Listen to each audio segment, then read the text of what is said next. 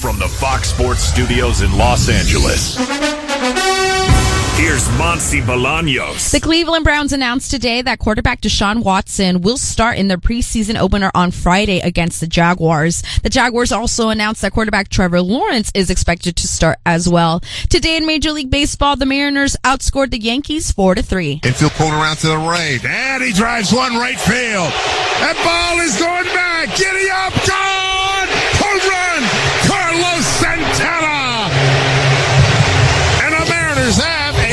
4-3 lead. Mariners Radio Network on the call. Aaron Judge did hit his major league leading 45th homer though of the season in the loss. The Mets outscored the Reds 10 to 2. They have now won 6 in a row. The Brewers, they walked it off against the Rays in 10 innings. They beat them 4 to 3. They are half a game back on the Cardinals for the top spot in the NL Central. The Cardinals will take on the Rockies later today.